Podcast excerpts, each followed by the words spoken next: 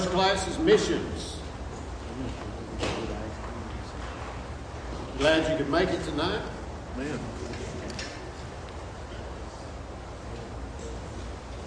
Brother Sonny Talbert texted me while I was driving in. He wanted to know how the weather was. And uh, I told him it was just fine. He said, Well, you know, the news is saying Houston's getting hit hard. You know how them guys exaggerate. Said, It is raining. And there's going to be some little bit of flooding. But it's really not. To be in the middle of a hurricane path, I think we're in pretty good shape, really. Yeah. Tropical storm, whatever they're calling this one. All right, let's have a word of prayer. Thank God for letting us get here safely tonight. Father, we do appreciate you letting us get here to the house of God safely tonight. Lord, we uh, pray that you'd protect us uh, on the way home, and I pray, Father, that you'd give us a good class. And Father, Lord, that you'd speak to people's hearts. I pray the Holy Ghost would uh, move and stir and speak in Jesus' name. Amen. All right, Romans chapter 10.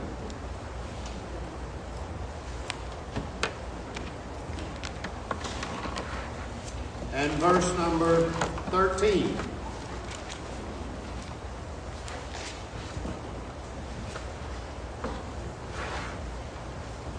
And how then shall they call on him in whom they have not believed?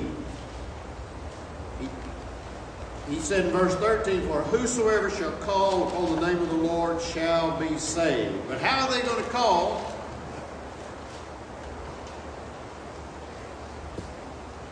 They don't believe. And how shall they believe in him of whom they have not heard?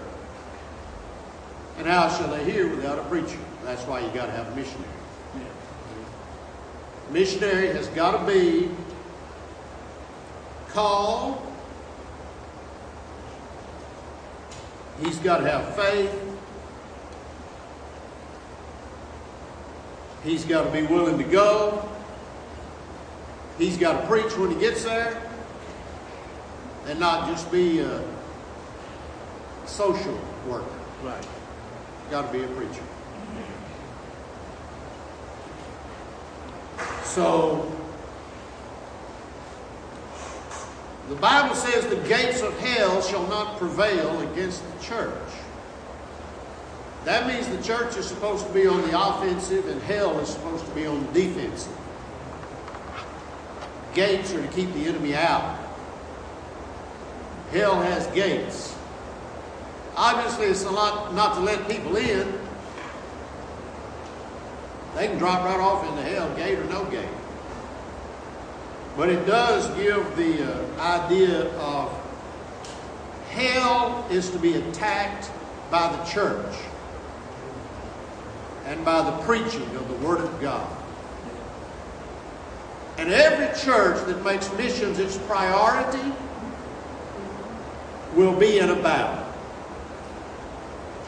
To keep going forward with a missions program in a church, every little problem can, will come up in the church, and if the devil can get in it, he'll turn a little problem into a big problem. Most problems that people get out of church over would be no big deal if everybody would just ignore it. Just ignore it. Preacher, did you know what so and so's doing? No, I probably don't. But that's their problem. It's not my problem. And it only becomes my problem when they live in dirty and not even embarrassed about it. Flaunting it, if you will. That's when it becomes my problem. As long as they're trying to hide it, it's not really my problem. Not saying it's right. Not saying it's good to hide it. But it's better to hide it than to flaunt it. Yeah. Sure. Well, you think that makes them a hypocrite? They're already a hypocrite. They're living dirty. So no, it won't make them a hypocrite. They already are one. Missions will attract the attention of the forces of hell.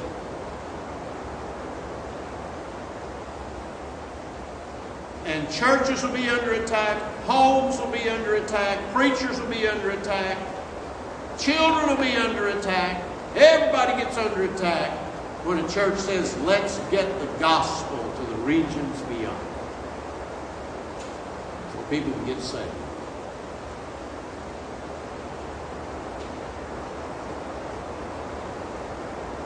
So he said, uh, How shall they hear without a preacher, and how shall they preach except they be sent?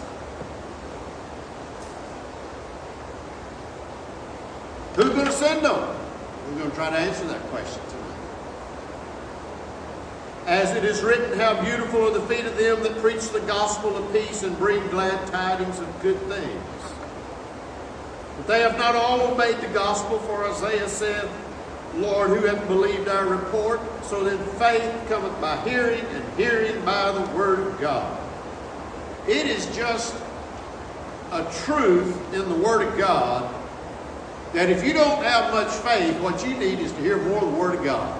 The more of it you hear, the more your faith will increase. Yes, sir. But I say, have they not heard? Yes, verily, their sound went into all the earth, and their words unto the ends of the world. But I say, did not Israel know? Now, I want to go to Acts chapter number 13.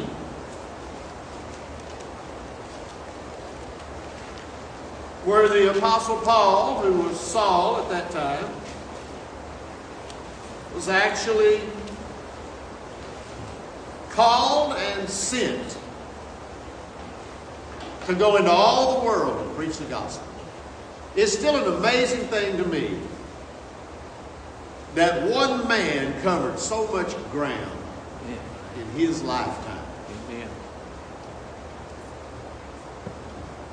Probably the reason he didn't, probably the reason he had to make tents was because when they said, Paul, where are you a missionary to? He said, everybody. Well, yeah, but what field has God called you to? The world.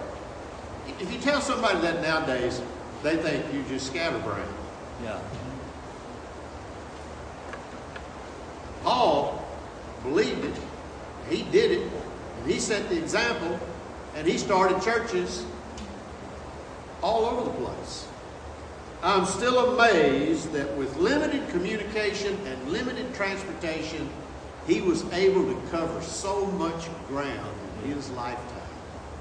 We really ought to be ashamed of ourselves. Yes, sir. Yes, sir.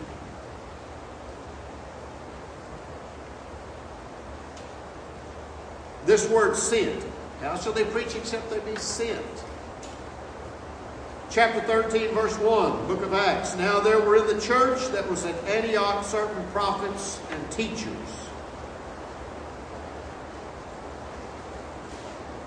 As Barnabas and Simeon that was called Niger, and Lucius of Cyrene, and Manaen, which had been brought up with Herod the Tetrarch, and Saul. Now, why were these men, why were these teachers and prophets in Antioch? Because Jerusalem was the church where the Holy Ghost came, people started getting saved, preachers started getting called, missionaries started getting called, but the missionaries didn't go out. God had told them in Acts 1 8, Jerusalem, Judea, Samaria, and the uttermost. You shall receive power after you've been filled with the Holy Ghost. You shall preach both in Jerusalem, Judea, Samaria, to the uttermost parts of the earth. But things were going so good at Jerusalem, nobody wanted to leave. So, for seven chapters, they just enjoyed the blessings. They had the manpower in Jerusalem. They had the money. People were selling their houses and lands and bringing them down there and putting the money at the apostles' feet and said, "Just send them out, send them out, send them out, send them out. Let's go. Let's let's let's knock every door in Jerusalem." So they were knocking the doors, people were getting saved, getting baptized by the thousand. Church was booming, growing, excited. They had the manpower, they had the money, they had miracles being performed. The crippled man rise up and walk. So nobody wanted to leave. That's when you leave. When everybody's on fire. You don't wait till everybody cools off and say, Right. hey, it's kind of cool around here. I think I'm going to move on somewhere else. No. No. You leave while it's on fire. While you got some zeal. While you're excited about it. While you believe God still saves people. Yes, sir.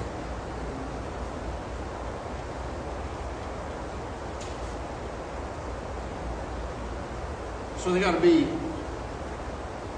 they got to be sent. Notice in verse 1 there of Acts 13 that these men had been brought up with Herod the Tetrarch and Saul. Now, why is the Bible putting those two men together? Because they both hated Christians and wanted to kill them. Both of them, Herod the Tetrarch and Saul. Saul was gathering up every believer he could and putting them in prison, breathing out threatenings and slaughter. So, what God did, since they would not go into the uttermost like He told them to do, He turned loose Herod the Tetrarch and Saul of Tarsus on the people, and the people started scattering. So you go from Acts 1 8, being filled, being told to go, to Acts 8 1, which is how long it took them to get started. 1 8, they were told to go. 8 1, Saul was consenting unto his, Stephen's death. And at that time, there was a great persecution against the church, which was at Jerusalem. Why did God send the persecution? Because they wouldn't leave. They didn't want to go. Quickest way to get trouble in the church is just sit there and get comfortable. God will send somebody to shake things up. And the church will think it's the worst thing that's ever happened to the church. But it was God's idea to shake it up. Because everybody just get too comfortable. They got a good job. They got they got money in the bank. They got a nice car. They got a nice home. Their children are in a good school. Everything's just going great. That's when trouble is going to come. It's hard for people who are comfortable and content to take risks. Why take a risk? Everything's going great. So, it said they were scattered abroad throughout the regions of Judea and Samaria, except the apostles. That's who should have been leading the charge. But even when God starts scattering people, the guys who really should have been going, leading the way, still feel like they need to be in the home church.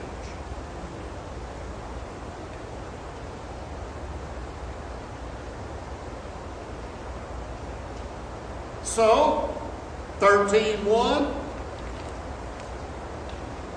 says they have these men, these prophets and teachers,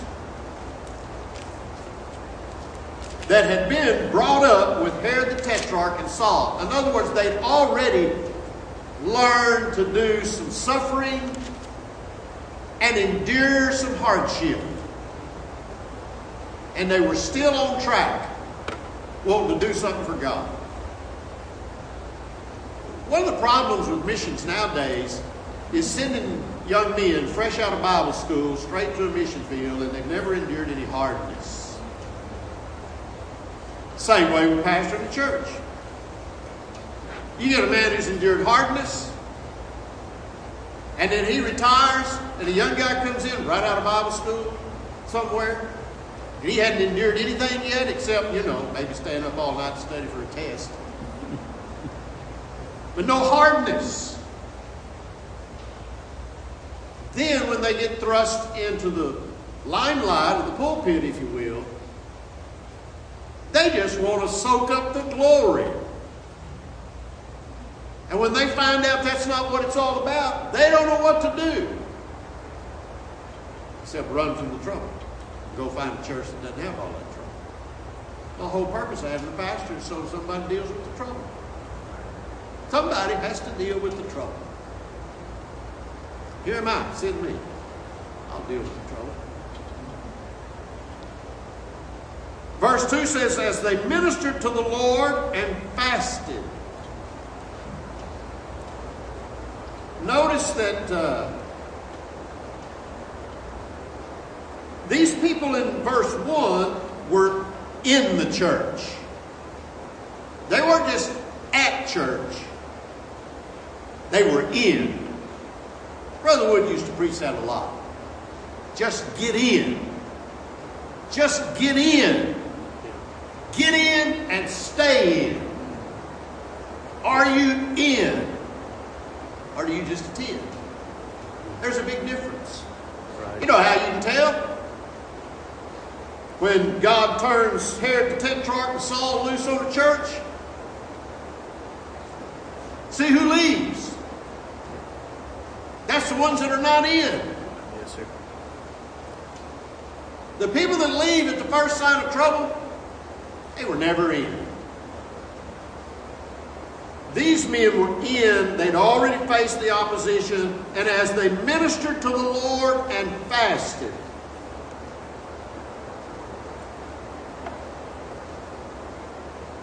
that's why we come to church, is to minister not to each other, but to the Lord. If our goal is to minister to each other, there's going to be a lot of selfishness going on. If we'll come to church and kind of forget about each other and just minister to the Lord, now something will get done. It's got to be all about the Lord. It's yes, not about us. It's about the Lord. Yes, He'll do the work if we'll minister to the Lord.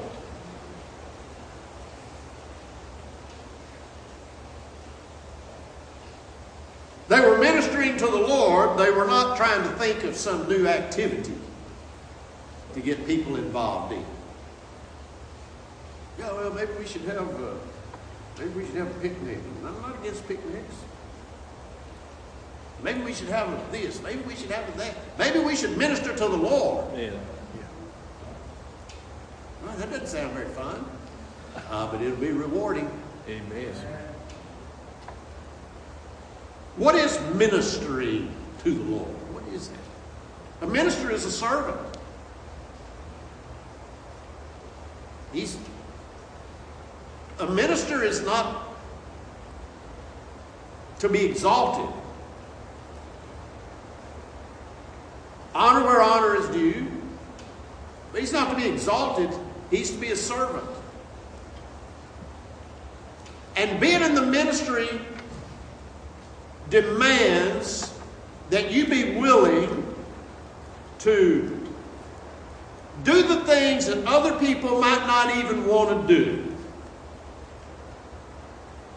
Take the time, go to the trouble, to something that somebody just doesn't know what to do, and be there when they need you to be there, and do what needs to be done, and have a good spirit and a good attitude. Not like you're making some great big sacrifice, but this great? Get to serve the Lord.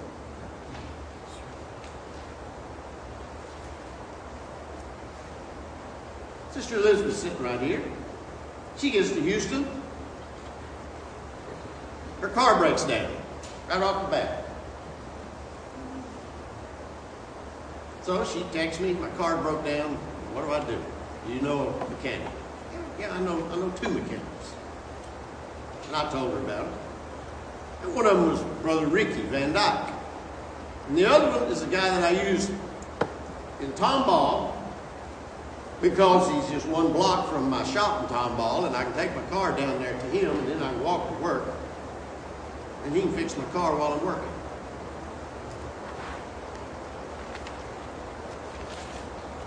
Well, we got the car over there. Ricky worked on it, got it going. Day or two later, it broke down again. And uh, just go do whatever needed to do to get done. That's, that's what ministering is. She don't know anybody in Houston yet other than her family. She doesn't know what mechanic to take it to. Real easy to get ripped off in the big city. Amen.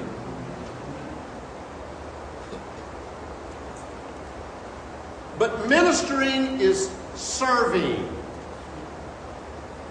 Helping people with the things that will discourage them and pull them down if they don't get some help. But unfortunately, most pastors nowadays don't have time to do such things.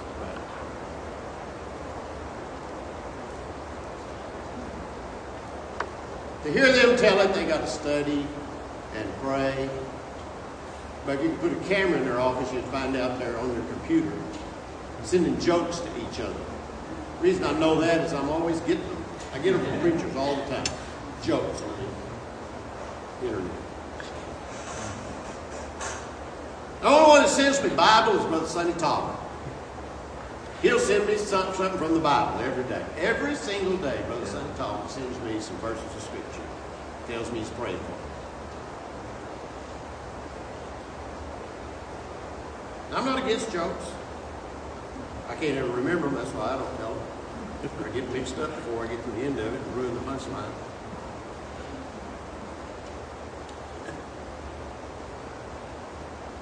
They ministered to the Lord and fasted. That's another forgotten doctrine. Come on. Now, I mentioned Brother Lester Roloff in the first class I taught in here. And how that he took a stand for standards and missions. Another thing Brother Roloff believed in was fasting.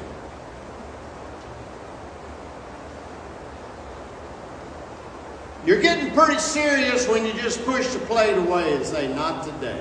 Yes, sir. And then when tomorrow comes around, not today either. Yeah. Hmm. Now you're getting real serious. That third day, your flesh is going to start lying to you. You know what it's going to say? I gotta have it. I'm dying. I got to have something to eat. I'm dying. I got to work, whatever. I can't work but don't eat. I'm getting a headache. Unless you're a coffee faster. They ministered to the Lord and fasted, and guess what happened? The Holy Ghost started talking to them. Yeah. Now I can get over into the next class real easy right here. Notice that he does speak. The Holy Ghost said. Is that what the Bible says? Is that what your King James Bible says? The Holy Ghost said. Yes. That tells us he's a person, and that tells us he speaks, and that tells us he can speak to people. Right. Now that tells us he can speak to you. You can carry on a conversation with the Holy Ghost of God.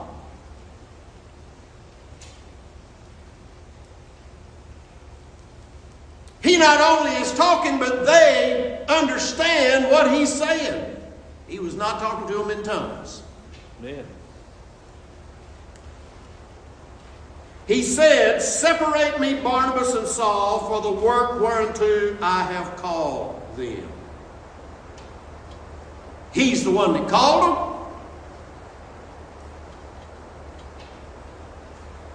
And he instructs the church to separate them.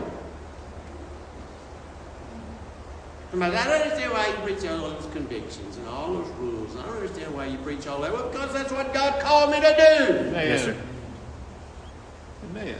To separate people. So they can do what God calls them to do. If they don't come out from rotten religion and be separate, they'll never do anything for God. Yeah. And if they don't come out from the clutches of this world, they're never going to do anything for God. Right. They'll never have one ounce of power to do anything for God if they don't come out from among the world and be separate. They got to come out of rotten religion. They got to come out of the world. They got to be separate. They got to be different. They got to look different. They got to dress different. They got to talk different. They got to think different. Amen. We are not like the world. Yes, sir. These churches that try to fill their buildings by being as close to the world as possible, they don't have enough, Brother Jack Wood would have said, enough power to blow the fuzz off of a peach.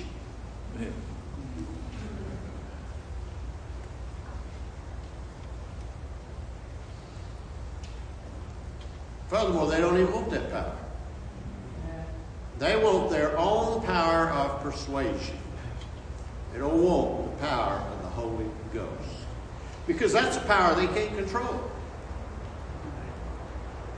Again, I quote Brother Wood right there. He said, Most preachers will not have that which they cannot explain and that which they cannot control. Well, that eliminates the Holy Ghost. You can't always explain what He's doing, and you can't control what He's doing. He's God. But that's what people try to do. Some I've been in some independent Baptist churches, and everything is so organized to the nth degree, and everything is so detailed, and everything's got to be just like this, and just like this, and just like this, and just like this. I believe God walks by there and says, "Well, looks like they got everything under control." He just Yeah. boogies on down the road to find him a church that needs him. Right.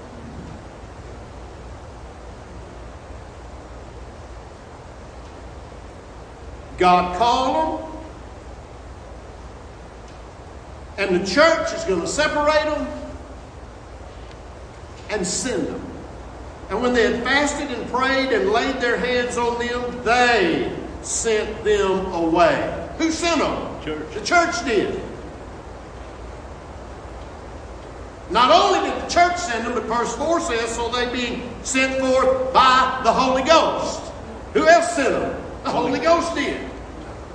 The church sent them, the Holy Ghost sent them. A man that's sent by the church and sent by the Holy Ghost, he'll get the job done. Yes, sir. But if the church says, uh, you know, brother, you're a good guy, we just don't believe this is the Lord's will. I'm independent Baptist. Nobody's gonna tell me what God's will is for my life. Okay, help yourself. Go on. Dive off out there in Satan's territory, his stronghold, all by yourself, and see how much you get done. You're gonna need the church, and you're gonna need the Holy Ghost wherever you go to a mission field. You're going to need the Holy Ghost because He's got the power. You're going to need the church because they probably got the support.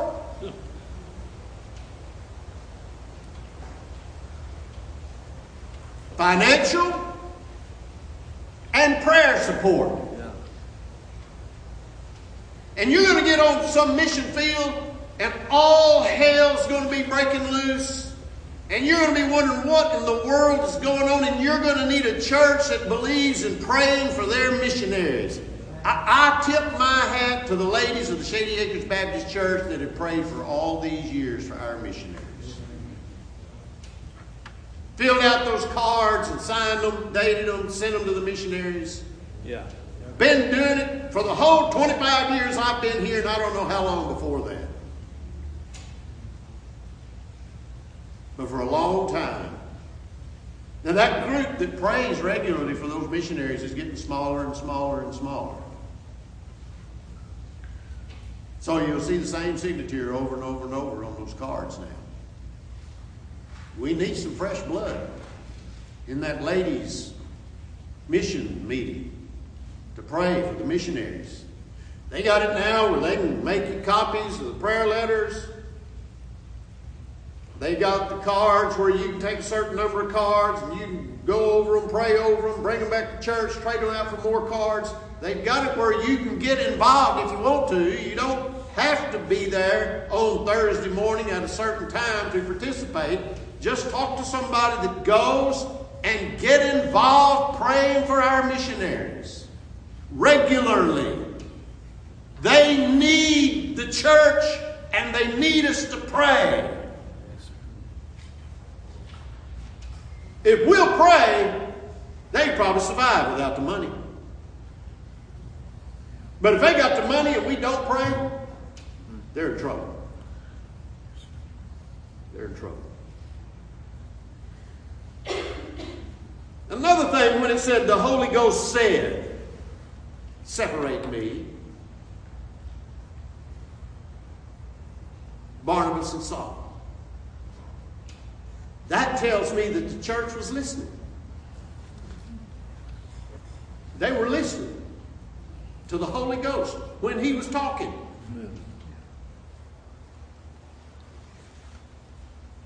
Now that tells me there's a time to shout and there's a time to listen. The people that shout all the time, they don't ever listen. The people that listen all the time, they don't ever shout. Need to have a balance. Listen when it's time to listen, shout when it's time to shout, and have enough discernment to know the difference. Yeah.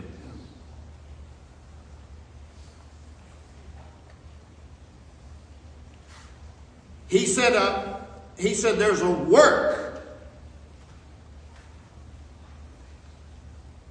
Work. Missions is work. Well, that eliminates most preachers. Most preachers think that's a dirty four letter word. Work.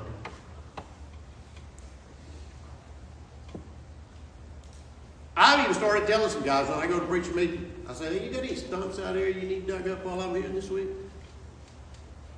Uh, dig up a stump? No, I don't think so. Okay. Just thought I'd ask. I go, what do you, do? I, I explain to them what I do. I say, I figured me and you could get out here and get one out if you got one this week while I'm here. They are not the least bit interested. not the least bit are they interested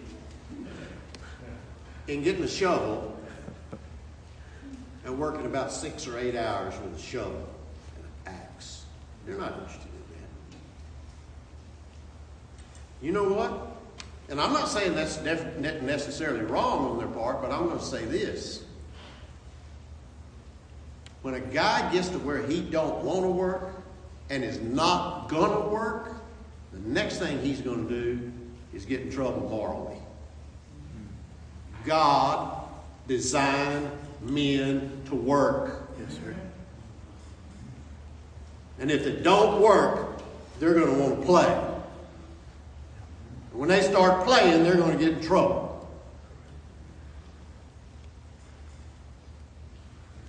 The work. Separate me, Barnabas and Saul, for the work. It's about the work. Shady Acres Baptist Church is the work for us. Colombia is the work for Brother Bolaños. It's the work. And whatever happens around here, the priority is the will of God and the work of God. I make decisions based on what I think is best for the work.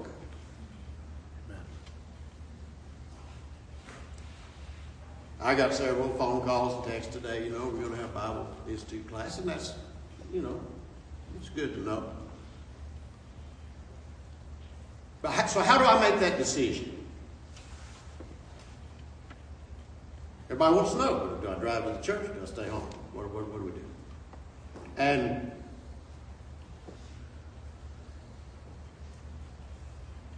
I make those decisions based on what I believe is best for the work. Obviously, I try to take into account, all right, is it dangerous? But that's a hard way to determine because we're in Houston. It's dangerous whether it's raining or not.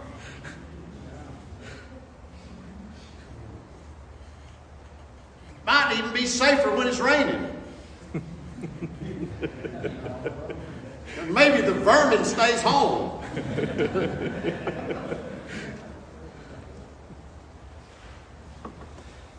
but I did, uh, I got a good scouting report from Brother Nathan Cox. About 30 minutes before I was going to leave the house, I got a text from him and he said, Antoine's flooded, North Houston Rosslyn is not. That's all I needed. I came 249 North Houston Rosslyn, across the Little York, no problem getting here at all. But there's some high water on Antoine between here and 249. I think you can get through it, unless some chicken decides to park in the middle of the road.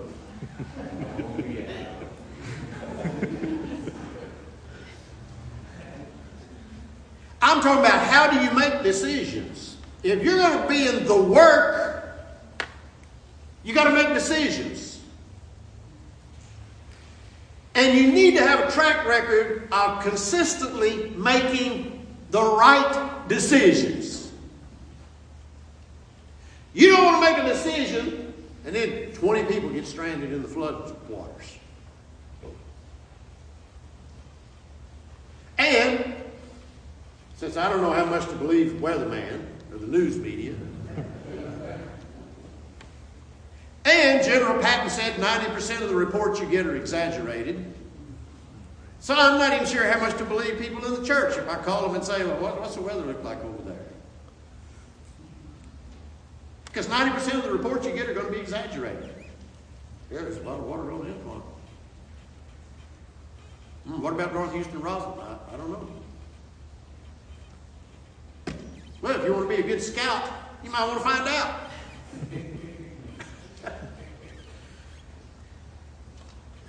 When General Lee was making decisions in the Civil War, he relied primarily on two guys Jeb Stuart and Stonewall Jackson. Because if either one of those men said the enemy has five to 8,000 troops. He knew that was pretty accurate. Some other guys, he would ask them, how many of the enemy are out there? Oh, there's 35,000. He'd Jeb Stuart. I need you to ride over there and find out. I heard there's 35,000 of them camped over there. They need you to ride over there and find out. So Jeb Stuart, take the cavalry, he'd go over there. He'd find out. He'd come back. He'd say, General, there's not 35,000, there's about 12,000.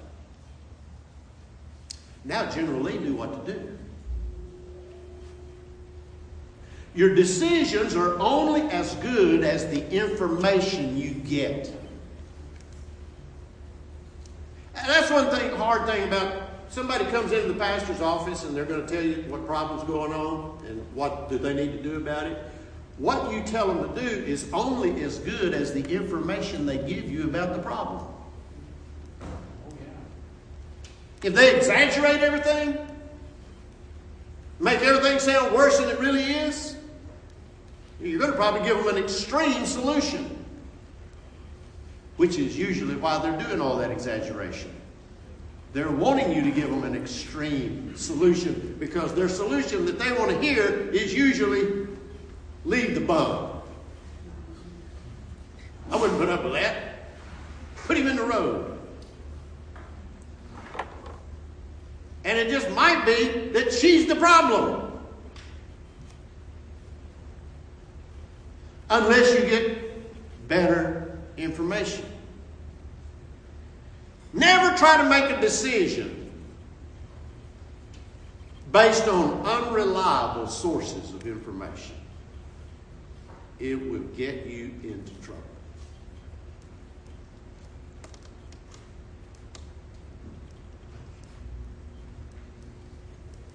Making decisions when it comes to missions. We have an orphanage in Nigeria. At least we got a building, a piece of property. We don't have any orphans yet. The country is closed to all Americans because of COVID. So, I'm still making decisions even though the country's closed. I don't hardly ever mention them in the church just because I don't want people worrying about it all. But Brother Luke Getty, he called, he texted me this past week, and he had found a bunch of bunk beds that he thought could be bought real reasonable. Dr. Otimwa had said he'd pay for them if he wanted to get them and ship them over there. So oh, Luke, he's all excited about it. He's ready to get them. Come up. Here's one. I'm thinking, there's more to it than finding a good deal over here. You got to get a container. You got to ship it. You got to pay for shipping it. You got to get it through customs.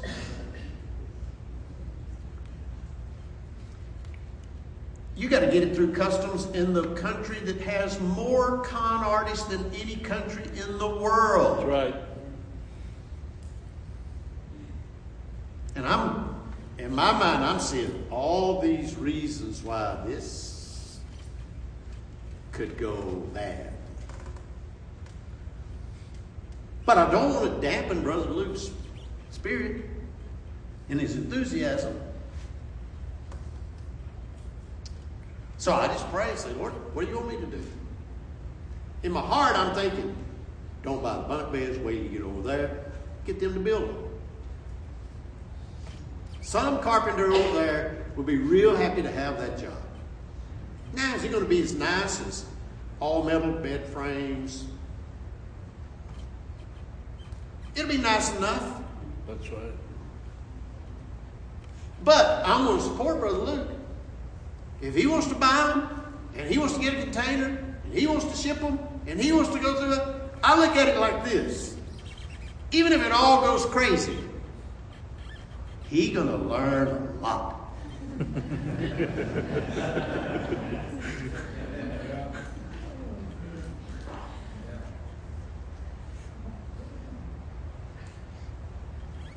I'm talking about making decisions for the work.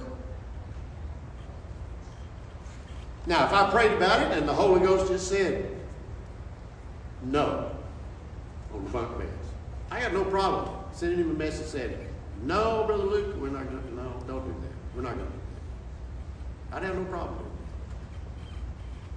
But I didn't get that voice from heaven, so I'm just kind of rolling with it, even though I've got my reservations. It's not always in concrete, this decision making for the work.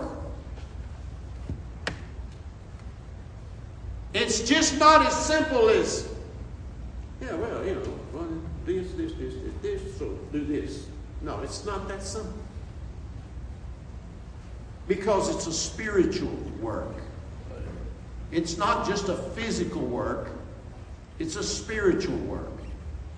And our job is to get these men sent to the field by the church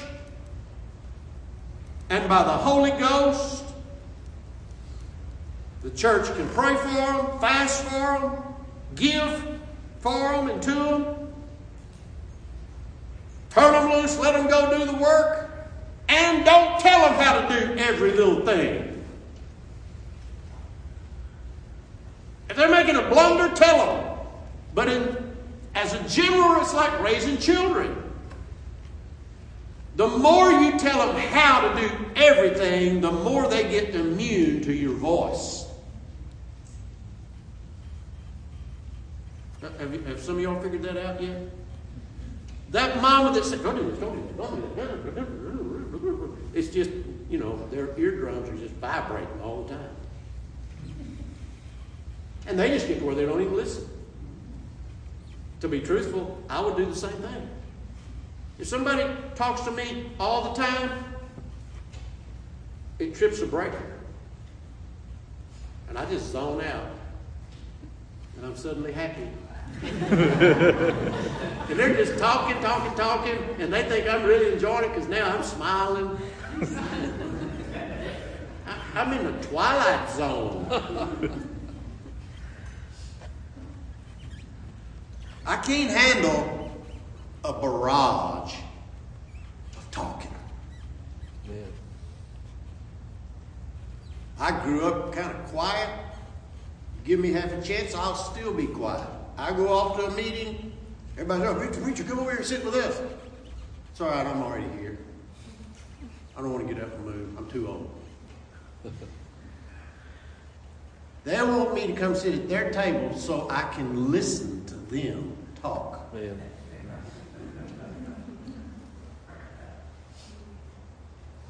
Hell hath no judgment worse than that.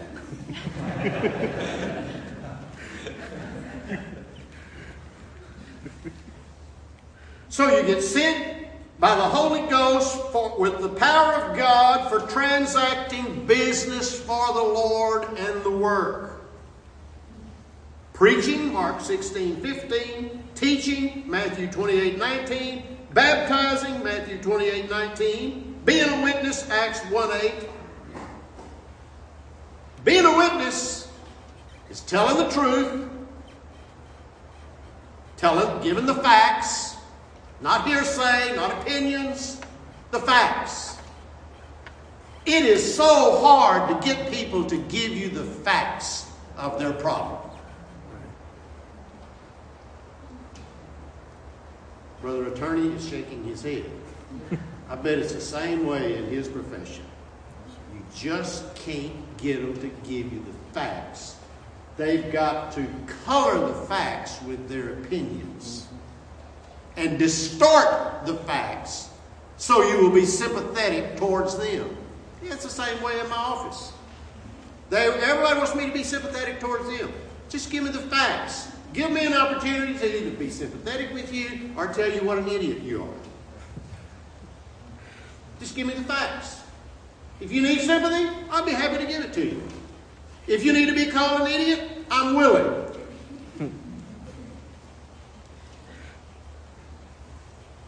Being a witness is telling the facts, furnishing evidence to back up the facts you're telling. Well, if we're going to go tell the world that Jesus saves, we got to give them some evidence. Yes, sir.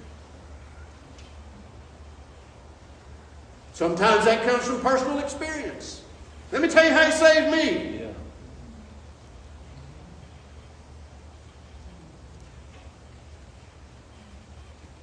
They are sent by the church, they're sent by the Holy Ghost, and in John 20, verse 21, they were sent by Jesus Christ Himself. As the Father has sent me, even so send I you. Matthew 28, 19, go. Mark 16, 15, go. That is the sending, and we're out of time. Father, pray you bless the class. Help us, Father, to keep missions at the forefront Amen. And the Holy Ghost with the liberty to speak. Help us to listen and do what He says. In Jesus' name I pray. Amen. Short break. We'll have the other class. My goal is to get you out of here by about 8.30, 8.40 tonight.